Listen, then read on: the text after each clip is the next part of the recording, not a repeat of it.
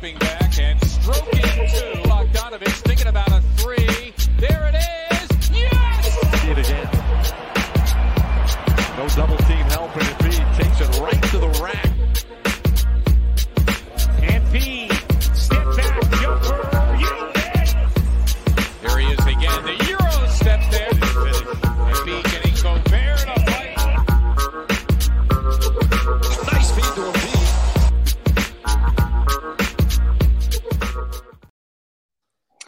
What's going on, everybody? It's a brand new episode of the Feed to Embiid. Uh, I am Austin. Of course, you recognize the other voice there who will be talking in a moment. Brock Landes is back uh, for another an- another episode of this great podcast. Brock will be giving his story of how he finally met Joel Embiid Oh, come on. the, the the namesake of the podcast, as well as some other uh, things, including uh, the first impressions of Jalen McDaniels.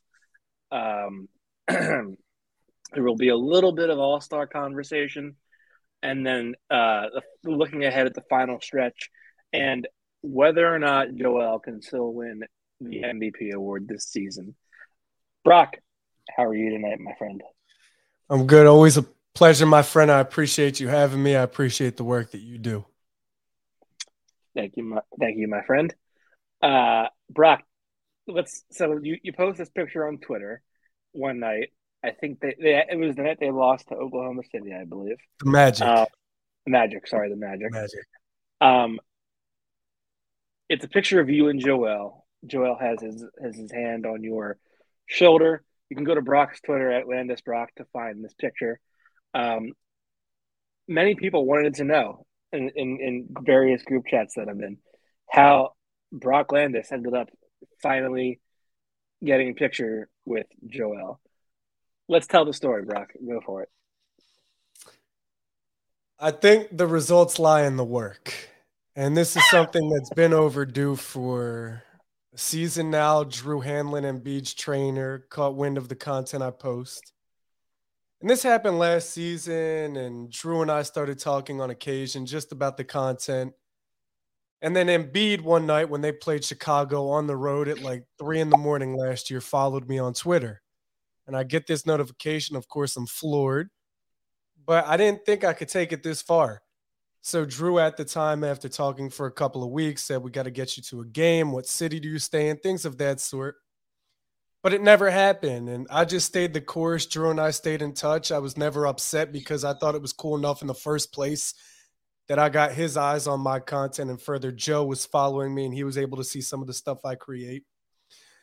But what happened is Drew and I talked. We maintained a relationship on Twitter specifically. And then a couple of weeks ago, he DM'd me and he said, Do you want to roll to the Magic game with us? I'm in Philly. I figured you could come with us. Joe would love to have you. And I said, Of course. I'm not going to say no to that. So I dropped everything. I called off of work that day. I woke up a little nervous. I was in the gym trying to take my mind off of it, decompress. it didn't really work.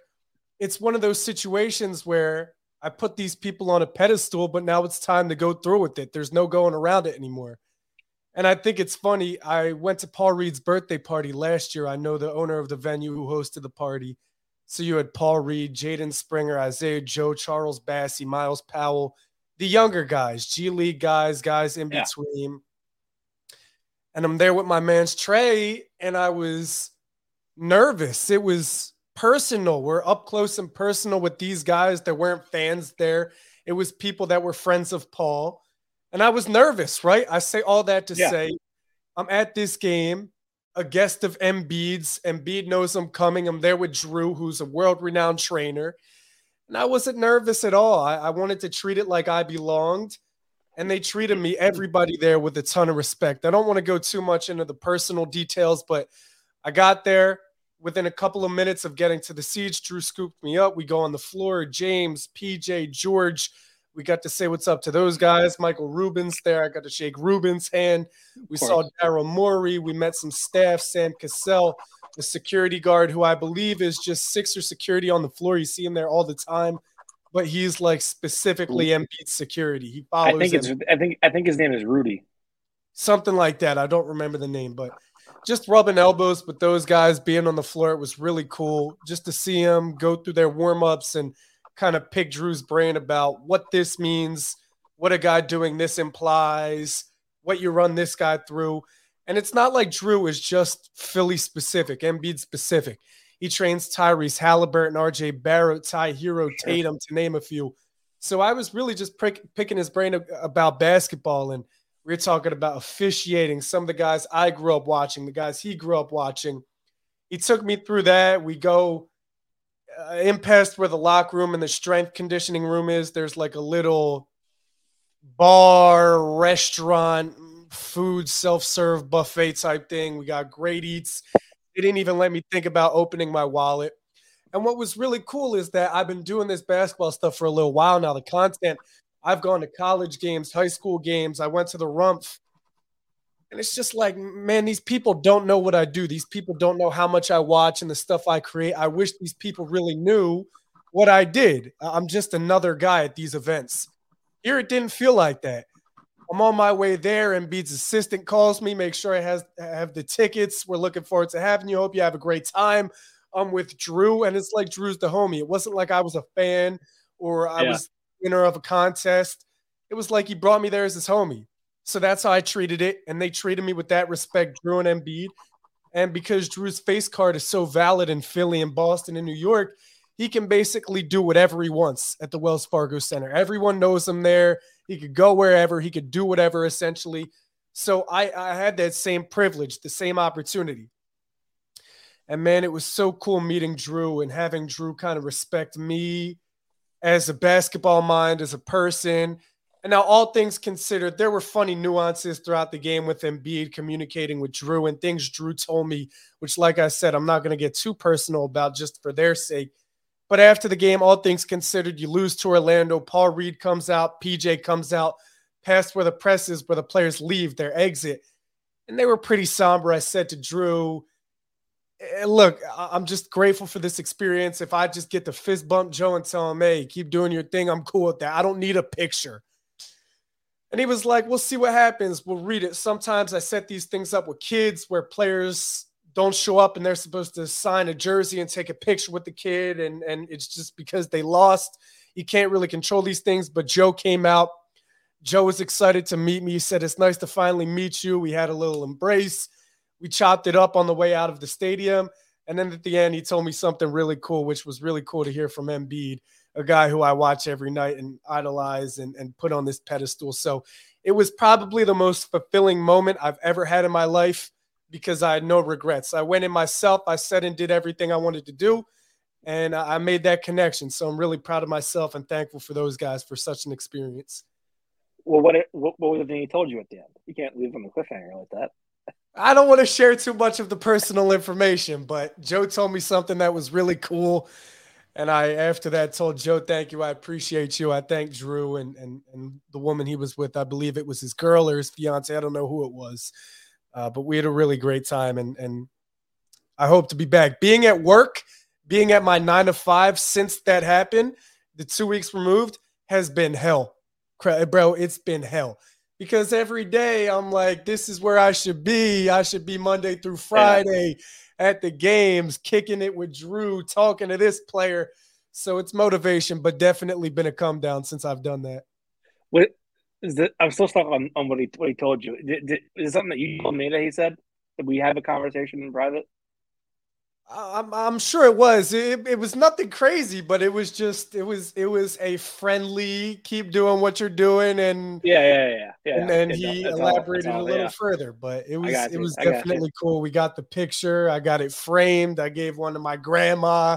It's my lock screen. This is like the greatest moment of my life. Anybody I can tell, if I if I get a chance to tell the story, I will. But at the same time, I'd be a fool if I was content uh, with this happening and never getting back there. So, um, it is like a little bit freaky when you realize that the goals or the the dreams that you kind of once were only in your imagination you when you realize they're about to come true, it, it, does freak you out a little bit, right? Like it's a, like you feel like a little, little stomach because you're because it. I, I, I don't know what it is. It's like you know you never thought it would happen, and then it actually happened, or what? But it is a little bit freaky, isn't it?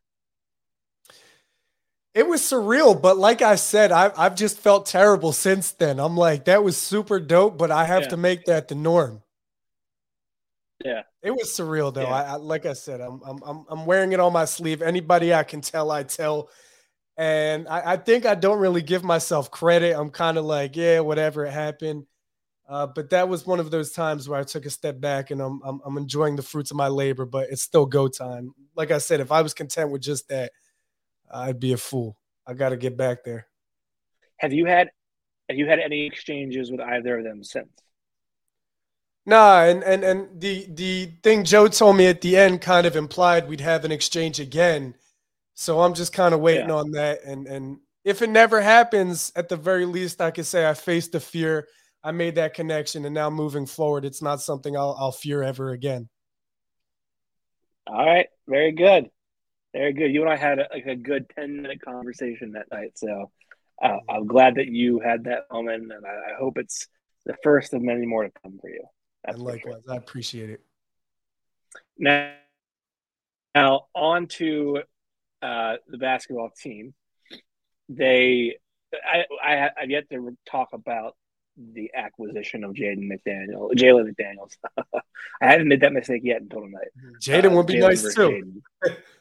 I actually evaluated Jaden, and I was like watching him play in college. I was like, "We sure this guy is top five prospect in his class? Like, are we sure this guy shouldn't be like five in draft?" And then lo and behold, I uncovered an article on Jaden where it was like, it was like basically like like a a column type, you know, piece where it was like, "Are we sure Jaden isn't a top five recruit in his class?"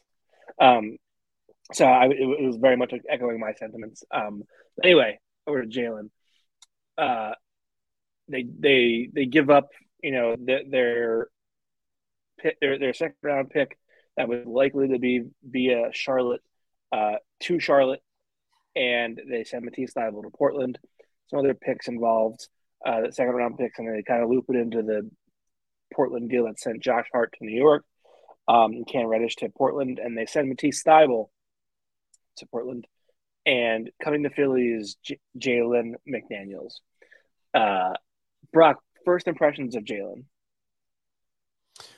So he's only played 60 minutes across three games, but I think there's really encouraging things that he put on tape within those 60 minutes. So if we start with the Brooklyn game, he mostly ran with the second unit. He spent some time with the starters, but that kind of gave us insight as to what the Sixers expect with him when he's on the floor with the starters. You're going to be a spot up guy, catch and shoot. If you have the ball in the corner and on the wing and the shot's not there, attack off of the catch, which is what you want your wing to do. He's a long wing, he's athletic, and he has that ability to create at all three levels. His game is somewhat limited. He's not this microwave of a scorer, but he can create his own shot at all three levels. The Houston game, he played, I believe, 28 minutes because Houston doesn't play any defense. They're, of course, tanking right now, or for lack of a better term, they're going through it as an organization to get better post James Harden.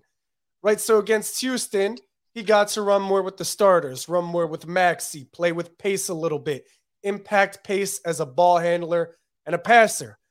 But I think the most telling game was Cleveland because he did a ton of different things for Philadelphia. He played with the starters. He was the second player off of the bench behind Maxey. He was playing that spot up role. There were a couple of times when he attacked off of the catch from that spot up role. Defensively, he started on Darius Garland. He spent a few possessions defending Donovan Mitchell, and he defended the pick and roll with Paul Reed really well, hedging, blitzing, doubling, because his length on the perimeter is really useful for the Sixers. So I think he's a guy that projects as a three and D glue guy with upside to be in the starting unit. Now, is that going to happen within his first 60 minutes? Of course not. Does that happen in the final 20 games? I don't believe so because I do think they have some continuity. But let's say Embiid has to miss time, you can start him. If PJ's not hitting, you need to bring him out for one game. You could put him on the floor. He gives you that three and D. There were a couple of times where Tobias over the past few games didn't really have it, and Jalen was in the game. In that Brooklyn game, his debut with the Sixers, he only played under 15 minutes. He spent the most important defensive possessions on the floor. So I think he's going to be really useful for the Sixers. He's a Matisse Thybulle type build, except he does more than Matisse. Defensively, short point of attack for Matisse might be better, but Jalen offers a lot more offensively, and the gap defensively is made up for because he can do those things on offense. So I think, like, I guess I, been thinking a, while about how to introduce my observations here, which makes it sound like very formal and like I'm making ground here, but I'm not. I, I get a way that I think it should be, or I think I reflect on the acquisition on the first. First of all, I'm not surprised he's already been here for 60 minutes. Like, it didn't feel like he played 60 minutes, but he's here or there. Um, uh, I would say this: How many years have we kind of seen the Sixers zig when everyone else zags? Like, the whole league goes, "Hey, we need more uh, ball dominant, shot creating wings." Sixers are like, "Well, I have this seven foot whatever post up big." I got you. Like, yeah. yeah, it's like one of like the the five best players in the world, but he's like the exact opposite of what the league wants nowadays. I, I, I don't know. Um, and they were like, well, you know, we need these shot creating, you know, ball handling guards. Well, I have the six ten point guard who won't shoot, uh, but he's pretty good at like a lot of other things. They've they've gone like the exact opposite direction of the rest of the league for years, and you know they finally they finally get a theoretical three and D wing in the draft. Uh, Matisse Thybulle, he couldn't shoot, and so I feel like this. And granted, I'm not saying that you know Jalen McDaniels is some savior. I don't know that to be the case yet. Um, I don't, you know, I don't know what at his best he is, but I will say this. I think he represents the closest thing that they've had to like a modern role player. I agree. And uh, um, you know, it's like, like he, right now in this stage of in, in this part of his Sixers career, this first, you know, twenty something games, he he might not do a ton of things the right way or how they would like a player to do things because you just get comfortable learning his new teammates, you know, um, all that different stuff. But I do think, like in the Cleveland game, that when he's on the court, and specifically when he's on the court with Paul Reed, those lineups are going to excuse me into, you know, good moments because of the raw athleticism that he and Paul Reed have. I think he's super athletic, a lot of raw talent there. Um, has a long way to grow still, but uh, uh, you know the early signs have been encouraging. I think he's like taken only three threes, made two of them. Obviously, it's a an inconclusive sample size. Um, no ifs, ands, or buts about it. But I, I think we've seen the raw athleticism jump off the page in the first couple games. Like his first bucket is a sixer, it's a staggered action on the right side of the floor. He he, he slips the ball screen and dives, and they lob up for him. And he not only does he dunk it, he catches it, cocks back a little bit, and throws it down. Like they haven't had a guy who had the springs in his legs to do that in quite some time. Up there. Um, and I thought Darius Garland kind of, you know, dominated him when he was guarding him one on one, which is going to happen. Like you're not going to win every matchup. I think you know we tend to. We, when you put a, a, a very good wing on, uh, you know, a guard or what have you, we do tend, uh, as viewers of basketball, as analysts, to overestimate the degree to which they're going to be able to shut a guy down. Like we think, oh, they, oh, uh, you know, he scored, he, he he scored on you know five of eight possessions against this guy. uh, he got he got crushed. Like I think that's a.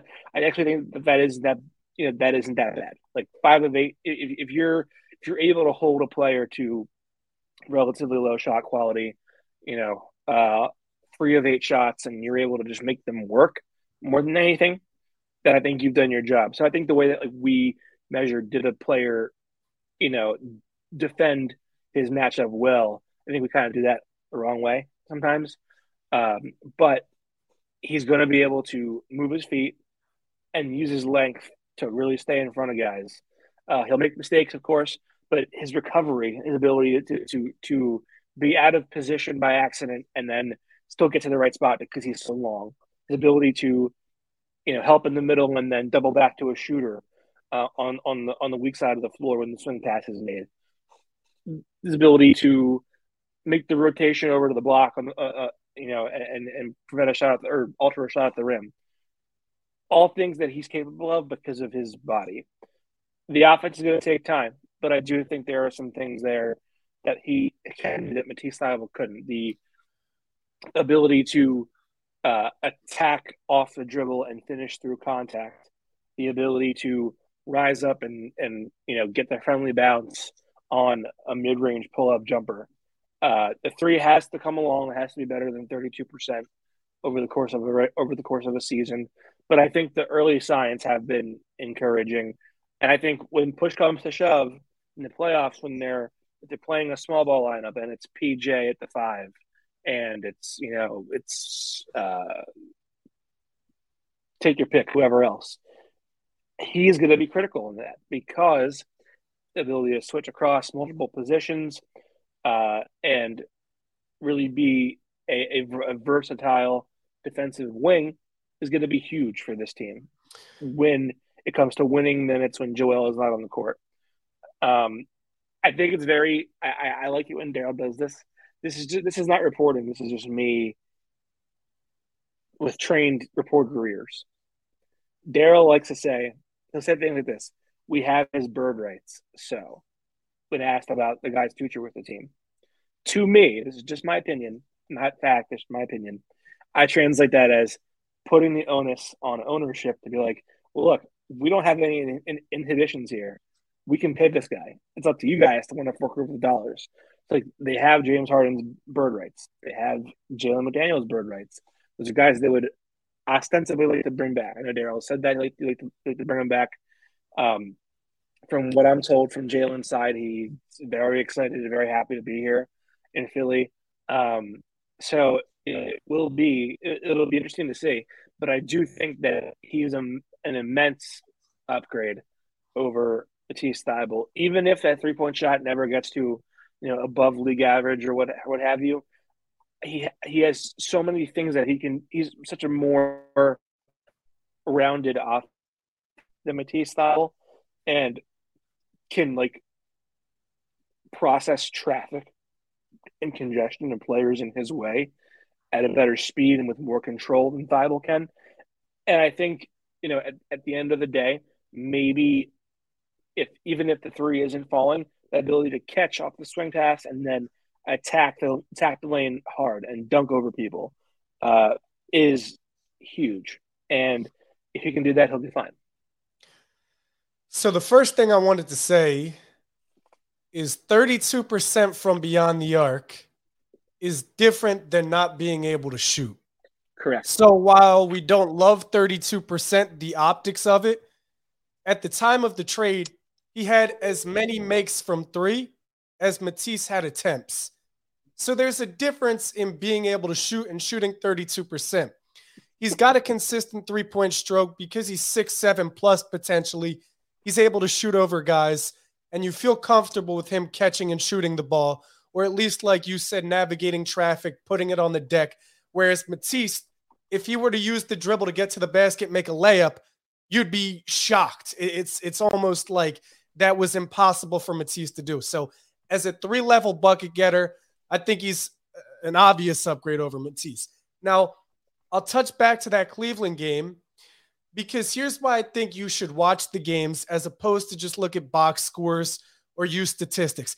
He did something. Oh, it drives me crazy. Uh, of so, course. Like, one story. One story. I'll let you go. My dad like I'll, my dad would call me after a game, uh, like, "So what'd you think?" Yeah, this, yeah, this, this, this, and this, and I'm like, like, oh, remember, you know, remember this play when this happened? He'd be like, no, I didn't watch the game. I was like, so how do you know? He's like, well, I watched the box scores. I, I was like, you are the worst type of fan. You don't actually casual. watch the games. You just watch the box scores, and then you report back to me what the box scores say, as if I don't also read the box scores after I watch the game. Right. So I don't remember what Jalen's box score totals were after the Cleveland game. I remember maybe a minus nine. He only had a couple of points. But here's what I saw when he spent time with the starters. Not only I mentioned earlier, did he spend time checking Darius Garland, Donovan Mitchell, playing the screens, playing the passing lanes. But there was a possession where Embiid played drop on a pick and roll. He blocked the ball off of the backboard. Jalen crashes. He grabs the loose ball. He gives it to James. And then he runs the floor. He didn't get a basket. He didn't get the pass. James took the layup himself, and Jalen crashed. He didn't get the rebound. But when a coach sees that on tape, that's how you earn their trust. That's how you earn more minutes. This guy hunted the loose ball. He did what he was supposed to do run in the open court. Shot goes up. He crashes. I think of another possession where he was playing as the low man. He tags the roller. He gets back out to the corner to contest the shot. So, helping finish defensive possessions on offense, doing what he's supposed to do, fitting in with different lineup combinations when he's on the floor with the starters, spot up when he's on the floor with the second unit you have to be more of a bucket getter. So he's a guy that wears different hats for this team. And I think you make a really good point. This is probably the closest thing to a role player they've had in years, which is going to be crucial come playoff time. You don't need a guy that's going to put up 25 points. Of course, that'd be welcome. But between their top four guys, you don't need someone that's going to jack shots. You don't need someone that's going to handle the ball necessarily. You need a guy who's going to do the things, the dirty work that show up on film, but might not show up on the box score. That's crashing the glass. That's running in the open court. That's making the right pass, the extra pass. That's playing off, off of Embiid. If he needs some space, clear out. You see a guy in the corner, go to the dunker. Just make yourself a useful player. That's something Jalen's doing. And that's something that not a lot of young guys in his position would be able to do for a playoff contending team coming from a team that had sub 20 wins. So I think he's been a really nice fit through three games. I think what he's put on tape is really encouraging. And like I said, he has upside to potentially be a starter as a 3 and D glue guy, which those don't grow on trees in the NBA. Yeah, I, I don't know that he's like a glue guy per se. Like I, I get what you're saying. I think glue guys have to be able to connect both sides of the court. I think like Dario is a good glue guy. Not only did he have a type personality, but because he could make passes and like can, like connect the left side of the floor to the right side of the floor. Um, and I, am like at this point, I'm arguing over semantics doesn't really matter. But like I, I think that there is, you know, like I, I think he's the type of guy where if you have enough players of his archetype, you're going to be absolutely fine. If you could clone Jalen McDaniels three more times for this team, you'd be in a great spot. Of course, but you can't you can't clone a six, seven, seven foot plus athletic wing. Another thing that I'm just reminded of is in that Cleveland game, Tobias Harris, it was probably one of his worst defensive games I've watched as a Sixer. I mean, I'm talking about not blowing up screens, dying on screens, which you can't afford to do when your center plays predominantly drop coverage getting cooked by Donovan Mitchell on the perimeter when Embiid comes out to the perimeter. I saw Tobias had a terrible defensive game. And I bring Tobias up because while I'm watching him die on screens, I'm watching Jalen fight around screens to stay in front of those same offensive players, Darius, Donovan Mitchell. So it goes back to what you said earlier, making guys work. And that's kind of why I'm calling him a glue guy. Is he somebody that's going to connect everybody on the floor? Probably not. But I see a glue guy as a guy that's going to go out and do the do the dirty work, but also play the game the right way. Not die on screens, blow screens up, fight over screens, do what's best for the team on offense based on the personnel you're with. So yeah, we're really arguing technicalities, but I think we both agree that Jalen's looked really good through his three games with the Sixers. Absolutely, no question about it. Um, question for you: Sure. Do you prefer the like the more traditional naming of positions, like one through five, or do you prefer to call them by actual titles, like center, power forward, point guard, shooting guard? I think one through five. I think one through five, based on the landscape of the NBA, is the only acceptable answer. And what's ironic about that is you probably say the same. A lot of analysts would probably say the same. And yet our all star and all NBA ballots don't. Yeah, it's true. I think it is funny because, like, um, to your point, like, if we are to promote a more positionless game, I feel like framing it in the mind of center, power forward, small forward, shooting guard, point guard is maybe something where it's like it, it's kind it, it, doesn't it, it demotes discourages positionless concepts. On the other hand i think you can mix up like i think you can say this guy's a point guard and everyone knows what you mean. And then you can go two through four two through five and it can have a bunch of different meanings you know what i mean I understand that. I think point is probably the one position that wouldn't get misconstrued. It's really like the Giannis's and the LeBrons and the Lukas, the oversized oversized ball handlers. But even with that, it's like, what do you call Devin Booker? What do you call SGA? Yeah. It gets confusing because these guys kind of are, are, are one through two hybrids, but either way, the game is positionless. These teams play positionless. Their second units are positionless for the most part. I don't understand why the ballots are still point guard through center, but that's neither here nor there. We're going to talk about the All Star game. Maybe that's one of the things the NBA can tweak over the next couple of years to bring some interest back very good segue or credibility. Yeah. I watched all three nights Friday, Saturday, and Sunday. I watched them live. Uh, I wish I had my nights back. Well, listen, Those, that, that was some of the worst basketball I've ever watched. you do your due diligence as a basketball fan and watch All Star Weekend. That's what you do. That's what we've grown up doing. But I think the product that people are expecting over All Star Weekend is a little bit different than the product that the NBA and the players are putting forth over All Star Weekend. Yeah. It's a different So- game. It's it's it's a different game. I have these conversations with my old man, right? The players used to have to be at All Star Weekend all weekend. How many players just showed up on Sunday? The games used to resume two days after the break. Now we have no basketball, and people like me and you are, are aimlessly walking around with no purpose because we don't have basketball for four days. These guys need a vacation. The role players get one. Why don't we get one? Okay, here you go. Thursday. I mean, you got to pay guys to show up and talk to the media. You have to pay them to, to have a certain appearance. You have to pay them to play. These guys control the league. And because of it, All Star weekend is a little bit different. So, yeah, I think basically, I don't know how you make you you recover the weekend. I think, and I don't know that the NBA will ever like outright admit this. This that weekend was an embarrassment. It was an embarrassment to the league, uh, and the ratings on television reflect as much. It was, uh, the game was non-competitive.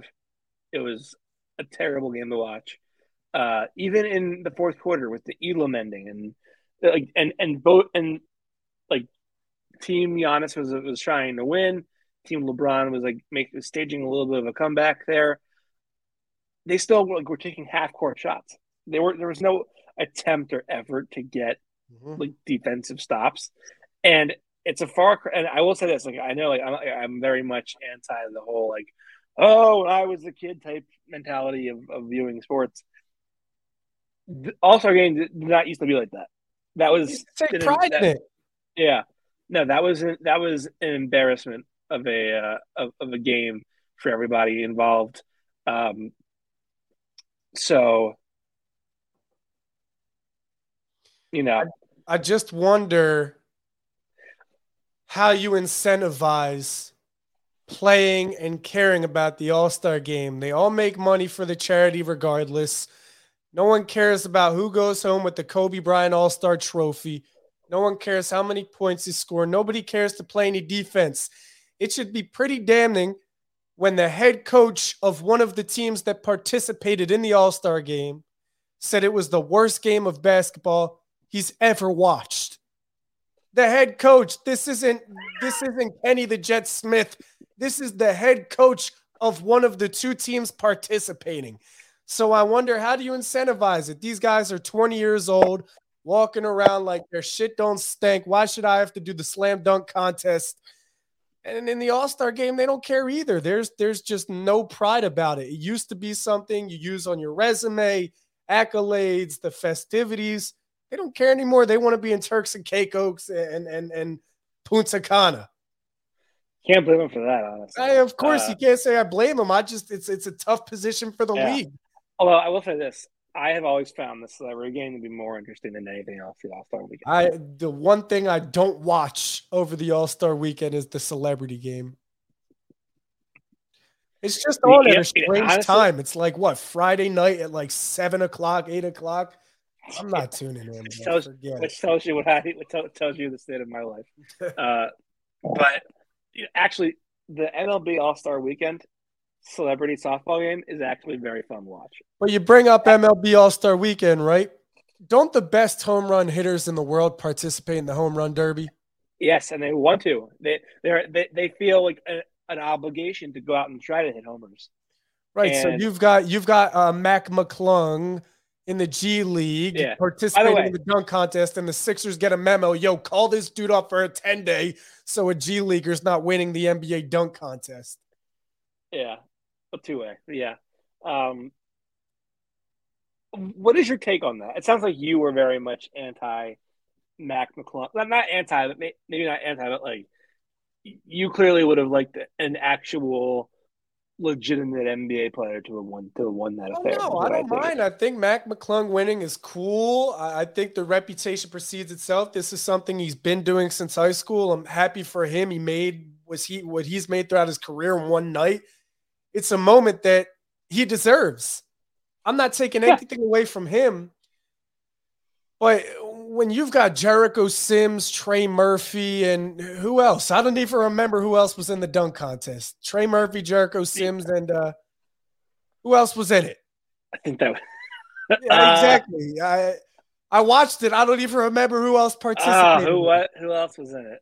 And that's what's unfortunate, right? You used to have Dominique and Jordan and Kobe and Vince Carter, and now the best you can do is is Trey. And it's funny, Kevin Durant on his podcast the day or two before was like, "Look, bro, how does this look for the league? All all respect to Mac. How does this look for the league that you got a G leaguer up in here?" And the G leaguer won. Like I said, I'm not taking anything away from Mac McClung. He deserves that moment. So it was it was supposed to be Shaedon Sharpe, It was it ended up not playing. Uh, it was Kenyon Martin, Kenyon Martin Jr. Kenyon Martin Jer- Jr. Oh, right. Yeah, Jer- Jericho Sims, Trey Murphy, and Mac McClung. And if you think about the history of the dunk contest, I said all those names. You get to LeBron. LeBron set the precedent, but he did that because he felt he was snubbed from the All Star game when he didn't make it. They asked him to do the dunk contest. No, I'm not going to do it. And since then, he set a precedent. The problem is now you've got the best dunkers in the world, Zion and Ja, who refuse to do the competition. And it's cool because they're going to make 40, 50 million dollars a year. They have their sights set on much different goals. They don't care about the slam dunk contest. But this is why the league's in a tricky situation. You can't incentivize trying in the All Star game because the guys just want to go on vacation and load manage. You can't incentivize the dunk contest. The skills challenge is a joke. You had terrible ratings for the All Star game two, three years after you tweaked the entire format and people loved it. So now what do you do? Everyone's complaining about All Star weekend. Everyone's complaining about the All NBA ballots. Everyone complains about the All Star voting ballots. Everyone complains about load management. Everyone, Everyone complains about everything. these contract structures. Everyone complains about everything. The CBA is going to have to have to address some of this stuff. Yeah. It's like what Charles Barkley said. You give a guy, what's crazy is back in the day, contracts, money, it used to mean something. You've got Manny Machado. This is a baseball reference. The guy signed a 10 year contract, right? In his fourth year of the contract, he's opting out. In the NFL and the MLB and the NBA, you could sign a guy to a four year, $200 million contract, right? You get $50 million a year. Put your name on paper. After year one, they could say, I don't want to play here anymore. Get me out of here. And then completely alter the trajectory of your franchise. I mean, something's going to have to happen. Four year contracts are two year deals now. I think ultimately it's the result of the current commissioner, honestly. Uh, but I, uh, I, I, like Adam Silver. I like him. I think. No, no, I, I, don't think. I, I, think you can separate the fact that you like him, that he's done a good job, from the fact that he has enabled uh, more player empowerment than ever before. And some people would tell you that that's a great thing. It's a players' league, yada yada yada. Okay, but then don't come crying to me when your favorite player asks out of his uh, asks off your team because you know he wants to go play somewhere else. Like there's no sense of honoring your contractual commitment to your team anymore. Um, so you know, it, it is. You just gotta hope your team that your team isn't next. um, couple couple takes I have for you. Uh, can we stop with the Antetokounmpo brothers on the on the skills challenge, please? like, like, like, like they the the Holiday plus the two Antetokounmpo brothers made two shots in that whatever that whatever that that game is. Holiday made one. The other two Antetokounmpo brothers combined to make one shot between the two of them. Why are we trying to force the Antetokounmpo brothers on everyone to watch? Like, I don't. Like, I, like, I don't think it's that. I just think it's Giannis putting his people on. But I will say I didn't used to really mess with Thanasis Antetokounmpo. I think he might be my idol, bro. I'm I'm dead serious. I think Thanasis might be my idol. Think about it, right? He puts on a flop, bro. He puts on a fly outfit and sits courtside for every NBA game. When he's healthy, he gets to put the Bucks uniform on. He gets some burn. He can't do anything. He can't score, but because he's a Giannis build, sure he could defend, rebound. He could do some of those things but he's not a great basketball player. He's good enough to be in the league and get some burn. But for the most part, he puts on a fly outfit. He watches every game courtside. His brother is Giannis. Every player, because they mess with Giannis, messes with him by default. I mean, that's the dream job. Thanasis Antetokounmpo is one of the best jobs in the USA. It's, not you're not wrong there. Um, let's see. Yeah, I just I just can't get behind that whole like yeah, watch these guys shot after shot after shot in a wide open shooting drill. It's a wide open drill. Um, and then the next phase, I actually love the three point contest. I think that's one of the best things every year. Uh, three point contest. George Niang should have been there this year. Well, I don't know what what Julius Randle is all about. You mean to tell me you couldn't call somebody to do a better job than Julius Randle? 13 points yeah. When when have you ever associated Julius Randle with three point shooting, let alone the three point shooting contest? yeah, shoot I don't, I don't, the three ball in a game, but I suspect, I suspect it was a late like a thing like, hey, we know you're already be there this weekend, so we want to come join us. Hey, like, of course, that type of thing. Um, but there are certain guys you can just tell are not going to be able to do well in a three point contest. Like, uh, Julius Randle is definitely one of them. Some guys just do not have the mechanical build of their jump shot that allows them to be good candidates for a three point contest. They need to, they need, they need a long, exaggerated load. They need to dribble first before they shoot. All this stuff. It's and I thought Dame was ready and poised to win that whole thing from the minute he stepped on the court. There's, he knew what he was doing. Okay, and you said that was your favorite part of All Star Weekend because they got legitimate three point shooters to participate, and the best shooters in the world cared about winning. Dame said, "I'm the be- I'm one of the best shooters in the world. Why would I lose this competition?" So if you're one of the best dunkers in the world, why don't you put on a show and save the sport?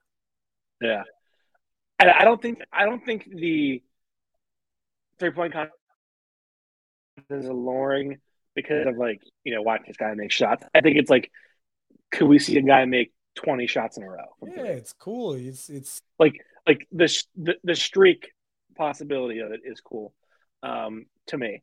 The dunk contest. What was Jericho even doing there? He, he dunked for like I'm gonna put my arm through the rim.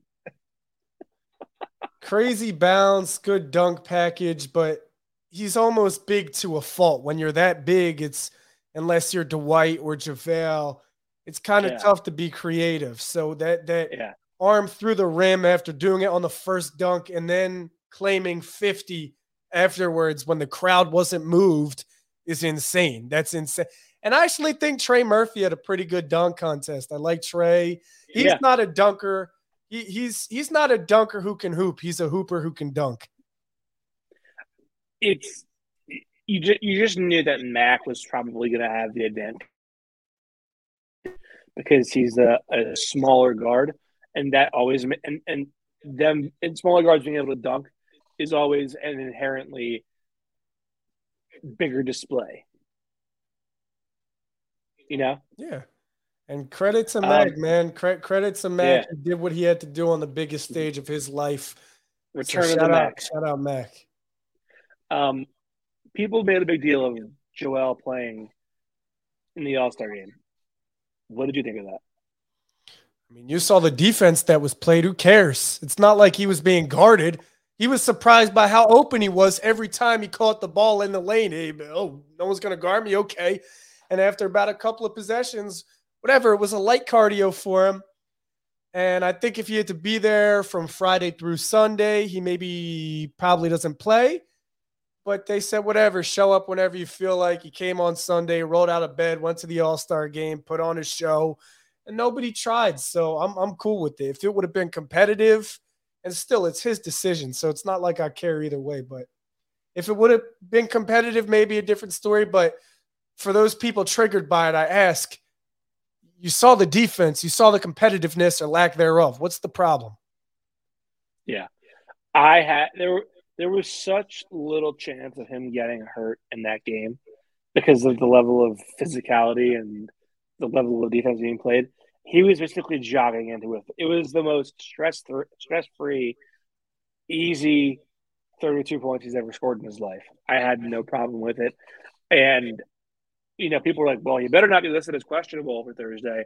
Like even if he is, and I- like this is the thing that like drives me crazy about Sixers fans. Everything. They're like, well, oh, oh, he's listed questionable again. What part of we have to manage this does not register in your brain? What part of this is a day to day thing? We see how he feels the next day does not tick to you. Not every day is going to be the same. Some days are going to hurt, other days are going to feel better. That's what a sprained foot or ligament, whatever, is. It isn't a uniform, oh, he feels better now, he's good to go. It's some days, oh, maybe I'm getting better today. Next day, uh, actually, maybe not. I don't want to put on a cape for Embiid, right? But somebody that size isn't supposed to do what he does on a consistent basis in terms of the physicality. And that's something Drew told me when we're watching the game. He said Embiid knows it. A couple of years after he's retired, he won't be able to walk. That's how much he sacrifices to play. The questionable tag has been present for Embiid's entire career.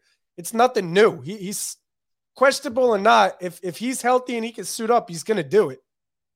Did you say that Drew said that he's going to be unable to walk uh, going out of his Drew told me within three years after Embiid retires, he's not going to be able to walk, or at least the same way that he did before or during he was playing. It's I mean it's true. It's true. The guy's seven feet. The guy's 275 plus pounds. He plays live action basically every day for seven months out Yeah. of the year. And guys that big aren't supposed to go up and down the court time and time again for the length of their career. It- It's, I do just- think I I do think that there's going to be some pain that he doesn't feel now that he's going to start feeling in his legs and feet when he stops having to condition his body every day. That's Bro, sure. surgeries, jumping up and down, landing Yeah. on stuff weird, running up and down. He's that big. That's a wild thing to say. I don't think I don't think it is wild. I don't. I, it's just a wild thing to say about your client. Like well, he knows that's how much work Joe puts in. It's it's common knowledge. It's I don't think that's anything I, I didn't feel comfortable sharing. There are things that I'm not going to get into from that experience that Drew and yeah. I talked about, but that's one thing that's just implied. It's it's like you've seen Shaq's feet. You, these bigs, they they wobble around. They need canes. They're hunched over. It's just a, a physical limitation thing. When you're that big, you can only put your body through so much for a period of time. And he sacrifices so much to be healthy and to play. Like I said, surgeries and all these little banks and nicks that happen. Like people just watch basketball, they never play it, and they just see the game. When you're around it, when you play, th- there are so many nuances within the game. You you you land on your ankle weird, nobody saw it. You pull your shoulder out, nobody saw it. This person elbowed you here and it hurts for two months, but nobody saw it. Like so many things throughout the th- throughout the course of the game happen where you get these bumps and bruises and wear and tear and and people never see it, but that happens on a day-to-day basis. It's a while it, it would be a sad reality, but it would also in retrospect, is something that I think Philly fans are like, oh, he isn't dedicated to winning, you know, yada yada yada. It would take a lot more, maybe a lot more appreciative of him if they, if if that were to become the case. You give your body and your ability to walk without pain for, you know, a city for a team. That's it's, special. Um, final stretch of the year. The the season resumes I guess by this point it'll be tomorrow, Thursday. It, you might most people will be listening to this on Thursday, so it resumes tonight in that case. Um, they have this is their upcoming uh, six game stretch. Hosting Memphis, hosting Boston, hosting Miami, at Miami, at Dallas, at Milwaukee. That's just six of the stretch. They are on the road for I think something like one, two, three, uh, 12 of their 14, 12 of their 15 March games are on the road. We are going to learn what this team is really made of in this stretch. We are going to learn, and, and if Joel, you know, I know that second straw poll came out. Joel, you know, it was the third place uh, I, I will you this: I think he probably knew th- that that was coming before it, before it came out. Just from my observations of, you know, the dynamic in that arena, uh, I, I have a sense that he probably knew and wasn't blindsided by it. Um, but I think it is not over for him yet. Even though Jokic had 77 first place votes, to Joel six. Like, the margin was yeah. like 65 votes. Yeah. It was like so Joel, Joel had six. Um uh Giannis. Yeah, Giannis, Giannis, had like 11 and uh Jokic had 77. So Jokic it was pretty handily above the rest. Um I will say this. I think there's a chance that Joel could still win it.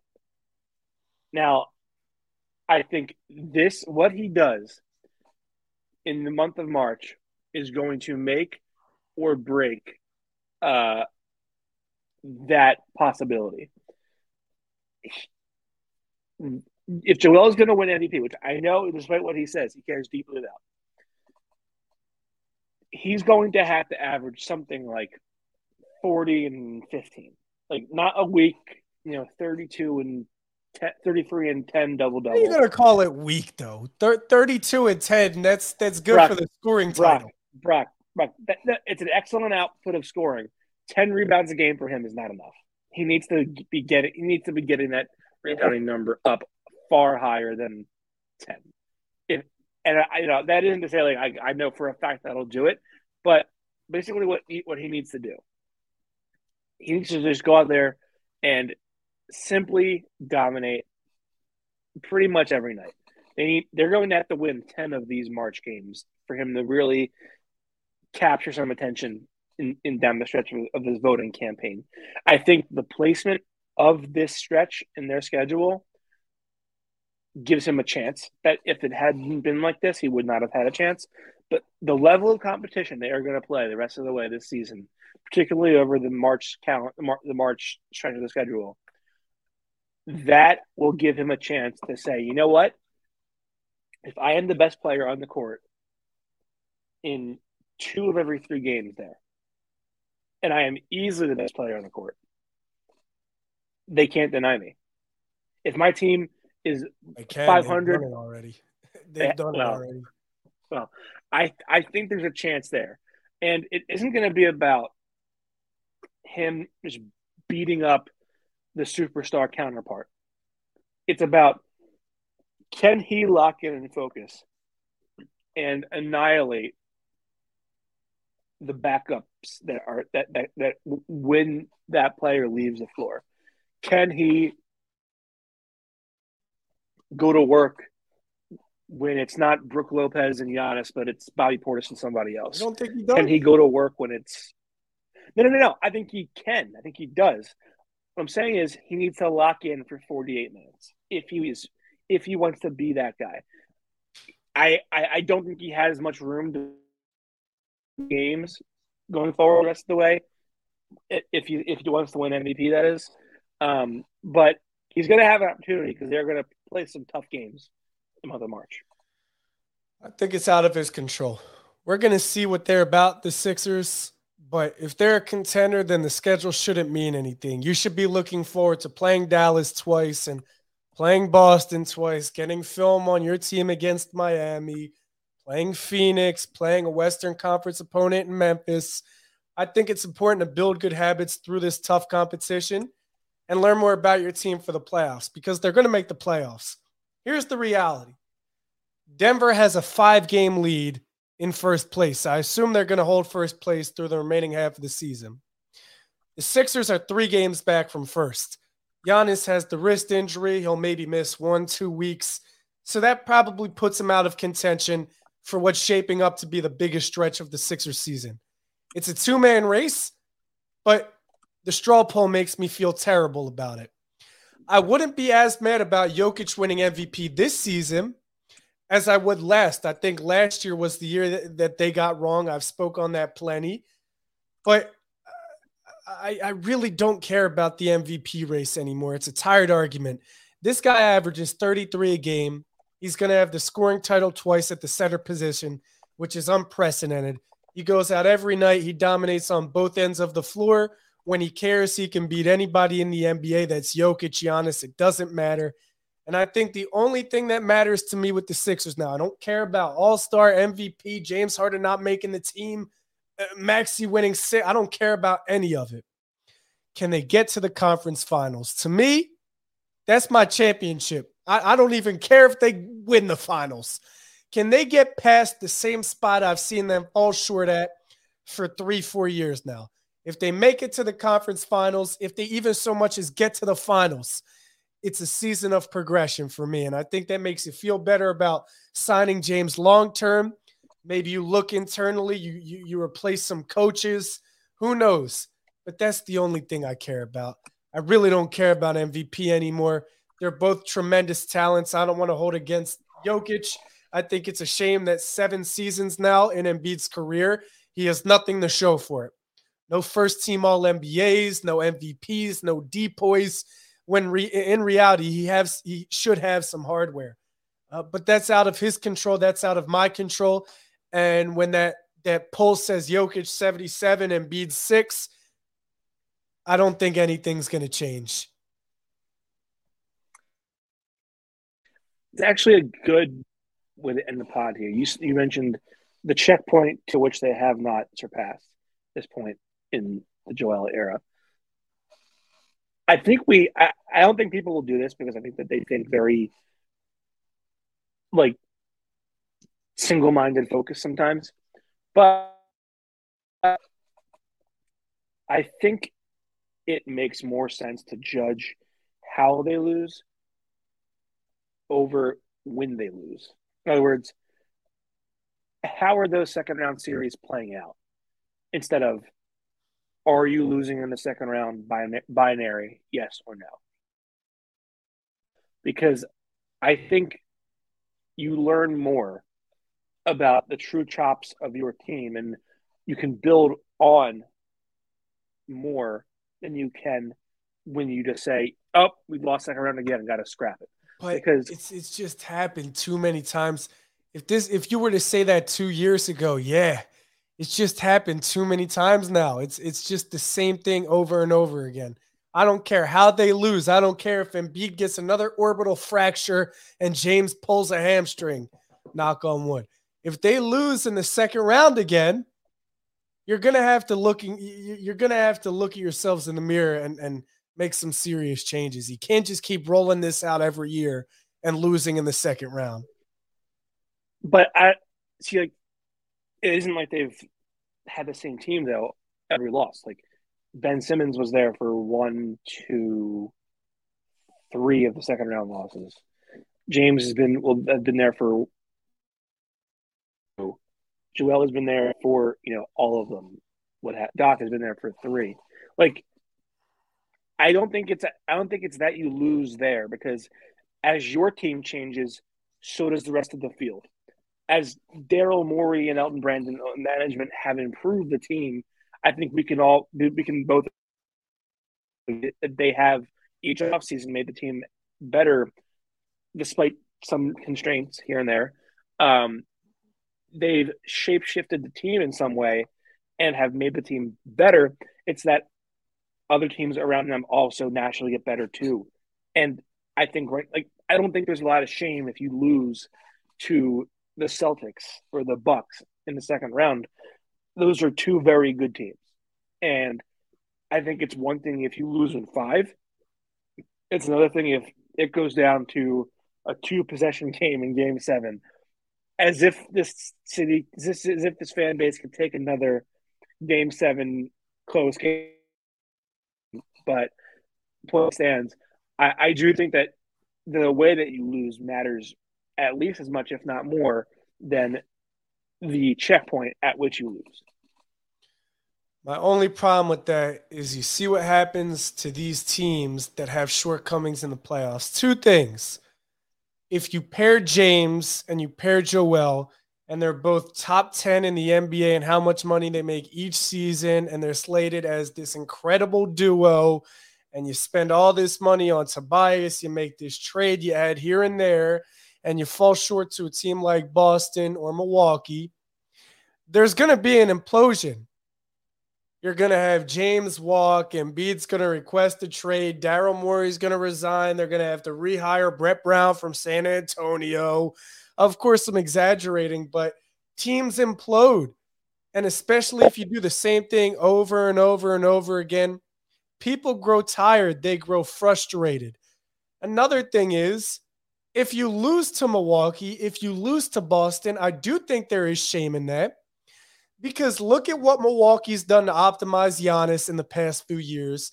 Look at what Boston's done to optimize their duo of Jalen and, and Tatum in the past few years.